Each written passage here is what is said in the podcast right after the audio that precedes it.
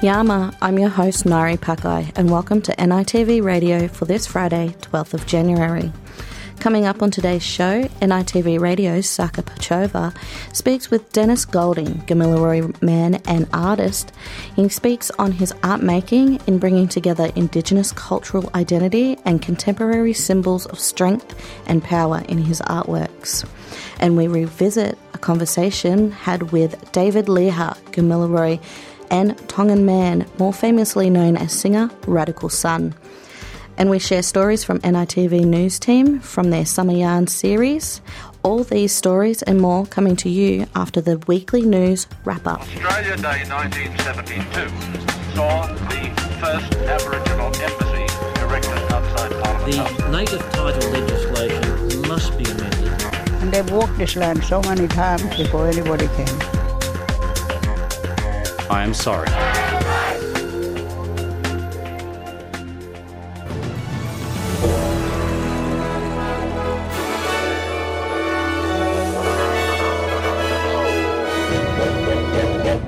Set to take the stage, rock theatre show honouring the legend of Australia's Warumpi Band, who made history as the first rock band to sing in Aboriginal languages. Luritja musician Jason Butcher is rehearsing to tell his story his father's story and says practicing his father's songs is an emotional experience. Jason's father, Sammy Butcher, was one of the band's founders and now helps younger members of the community to make and record music. He is the Northern Territory nominee for the 2024 Australian of a Year award. Warumpi was formed in 1980 and wrote iconic Australian songs like Blackfella, Whitefella, and My Island Home. And my island home, my island home, my island home is waiting for me. Ilbijerri Theatre Company's Rachel Maza says the show is what Australia needs after the failure of this year's voice referendum. The show, titled Big Name No Blankets, will premiere at Sydney Festival between January 10 and 14th. Western Australia's hardwood timber industry is in limbo as it awaits the approval of an environmental assessment of alumina mining giant Alcoa. The US listed mining company has plans to clear part of the state's forest in Western Australia, which the state's hardwood timber industry is hoping will supply logs for timber supplies. However, the plan is to be closely examined by environmental regulators after the recent state ban on commercial logging of the native hardwood that came into effect. The Environmental Protection Authority says it will carefully scrutinise the impacts of Alcoa's proposed activities, and in the meantime will allow Alcoa to operate under strict conditions. The Forest Industries Federation say they expect around 10,000 tonnes of logs to be provided per annum under these conditions. But the ban is causing concerns about where the long term timber supply will come from. Agricultural Minister Murray Watt has criticised opposition leader Peter Dutton for his stance on the Australian Day merchandise issue.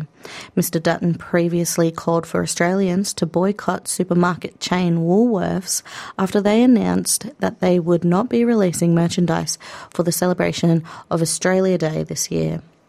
The supermarket giants cited the decline in demand in recent years as well as the issue needing broader discussion in community as their reason for the decision. Matt Watts says the opposition leader is more concerned with scoring political points than he is solving the real issues affecting Australians. I think it really shows the kind of priorities of Peter Dutton rather than thinking about the things that are priorities for Australians, like tackle, taking pressure off cost of living while not adding to inflation, he's out there fighting yet another culture war, talking about what kind of products that supermarkets sell. Uh, I don't think that's the kind of priority that most Australians have right now. They're thinking about how they can pay their supermarket bills rather than what kind of thongs they can buy in a supermarket. A new report reveals fewer than one in four GP clinics will bulk bill every patient who walks through the door.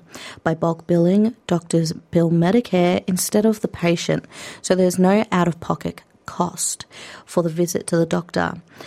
A total of 514 clinics across Australia that bulk billed all patients at the start of the year had stopped by November 2023. Online healthcare directory CleanBill contacted more than 6,800 clinics across Australia for the report. Its findings that the national bulk billing rate for doctors accepting new patients now sits at 24.2%. Average out of pocket costs for GP visits are the highest in New South Wales, ACT, and Tasmania. A dam worth $1.2 billion in Queensland is set to be rebuilt following an assessment triggered by safety concerns. Experts had expressed fears that the wall of the Paradise Dam in Brisbane's north would collapse due to damage it suffered by Cyclone Oswald in 2013. A report showed the wall, which had lowered by six metres to avert a disaster, could not be repaired. State and federal governments invested around $600 million each to restore the dam last year, but operator Sunwater says the dam's wall is too severely damaged and work will begin soon for the construction of the new dam in its place. Northern Territory Police have arrested three men in Alice Springs in relation to the suspicious death of a 19 year old. The body of Yeel Deng Gatluak was found along the dirt road on New Year's Day. Last night, or earlier in the week, 21 year old, 20 year old, and 17 year olds were taken into custody. Police believe the victim was known to those arrested. Assistant Commissioner Travis Wurst says the investigation remains ongoing. So we're investigating a homicide, so the death of a person. Uh, charges will be laid in due course. I cannot give you a definitive timeline. Northern Territory Police say they are providing support to the deceased's family based in Melbourne. Yesterday, they spoke with Northern Territory Chief Minister in Alice Springs. Social media users are accusing platforms like TikTok, Instagram, and Facebook of censoring pro Palestinian content. Through removing posts, reducing visibility of certain content, and even blocking some users. The practice known as shadow banning occurs when social media platforms mute certain users' visibility and greatly reduces the reach of certain posts without any warning for the users affected. Meta, which owns Facebook and Instagram, says the issue is caused by a bug and denies accusations of censorship research fellow at the Centre for Democracy and Technology, Gabriel Nicholas, told France 24 that shadow banning is very difficult to prove or disprove. So there's one possibility that it's a bug. Um, there's another possibility, though, that um, companies' detection systems for trying to determine what is terrorist content and reducing that, how much that appears to people's feeds, is accidentally picking up pro Palestinian content. A new report has found the owner of social media platform X, formerly Twitter, has made significant cuts to global trust and safety staff. The e-safety commissioner report suggests trust and safety, safety staff have been reduced by a third, including 80% reduction in the number of safety engineers. The Commissioner says the reduction of staff in key public policy roles could have implications for Australian users. New federal legislation has now come into effect, making it illegal to perform the Nazi salute in public or display or trade in Nazi hate symbols. The legislation passed in Parliament on December 6 it makes it a criminal offence to publicly display prohibited symbols and to trade items bearing these symbols, including those used by Nazis and other terrorist organisations such as ISIL. Attorney General Mark Dreyfus says the laws ensure no one in Australia will be allowed to glorify or profit from the acts and symbols that celebrate Nazis and their evil ideology. Dvir Abramovich is the chairman of the Anti Defamation Commission. He told Channel 9 there has been a sudden uptick in online sales of the items bearing Nazi symbolism. I'm sickened and disgusted by the rush to auction these blood stained items. And I have no doubt that white supremacists and neo Nazis would be buying these items not just to showcase them in their homes, but also to recruit new members. The bill expressly excludes conduct that is done for religious, academic, educational, artistic, and literary and scientific or journalistic purposes. It will be the responsibility of prosecutions to prove that the alleged conduct falls outside of those exemptions. The nation's two most populous states are recording a spike in COVID 19 infections driven by Christmas and New Year's celebrations. The emerging JN1 variant is what is spreading. New South Wales Health spokesman Jeremy McNulty says there hasn't been this many people getting COVID in about a year. The JN1 variant is more resistant to previous immunity or vaccination, although it's not necessarily more infectious health authorities are urging the public to get up to date with their COVID vaccinations. As workplaces try to tempt or force employees back into the office into the new year, experts warn flexible working arrangements are here to stay. Many organisations are offering monetary bonuses or enforcing penalties to increase days worked in the office, while widespread working from home during COVID in the pandemic but Senior Lecturer of Business Administration at RMIT University, Melissa Wheeler, says flexible working arrangements have allowed more people to participate in the workforce. She says the trend is here to stay in 2024, and employees who don't adapt will see their workers go elsewhere. Flexible work arrangements can mean so many things. Um, probably the most common thing that people think about is remote working or working from home, but it can also be things like flexi time, compressed schedules, um, job sharing, and many more options. Flexible work, in my opinion, is only limited by the creativity that we are willing to accept what it could look like. Former Labor Minister Craig Emerson has been appointed to lead national review into Australia's supermarket sector amid soaring grocery prices. The review will examine the relationship supermarkets have with suppliers amid growing questions about the gap between what they are paying suppliers and what cons- customers are having to pay. The recommendations from this review are expected to be released by the middle of the year.